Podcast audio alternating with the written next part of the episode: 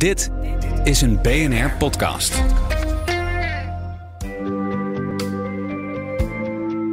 Wetenschap in het kort met Carlijn Meinders.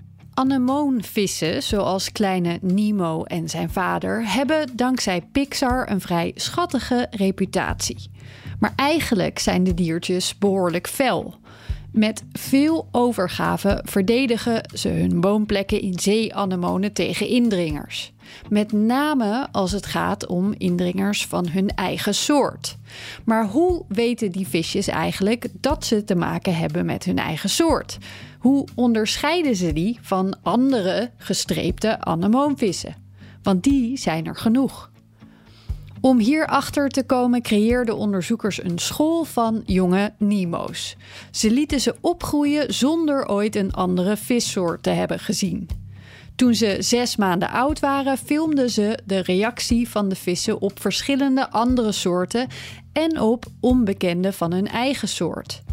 En toen zagen ze het gebeuren.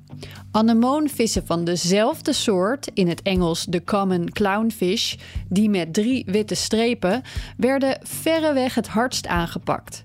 Vissen van een andere anemoonvissensoort, eentje zonder strepen aan de zijkant, werden soms bijna genegeerd, terwijl andere soorten met twee strepen of zelfs sommige met drie strepen mild werden gepest. Om een beter beeld te krijgen van wat hier nou precies gebeurde, werden mini-schooltjes van drie vissen apart gezet. Ze werden geconfronteerd met een volledig oranje vis van hun eigen soort en eentje met één geschilderde streep, twee strepen of drie. Zo zagen ze dat de indringer met drie strepen het er weer flink van langs kreeg.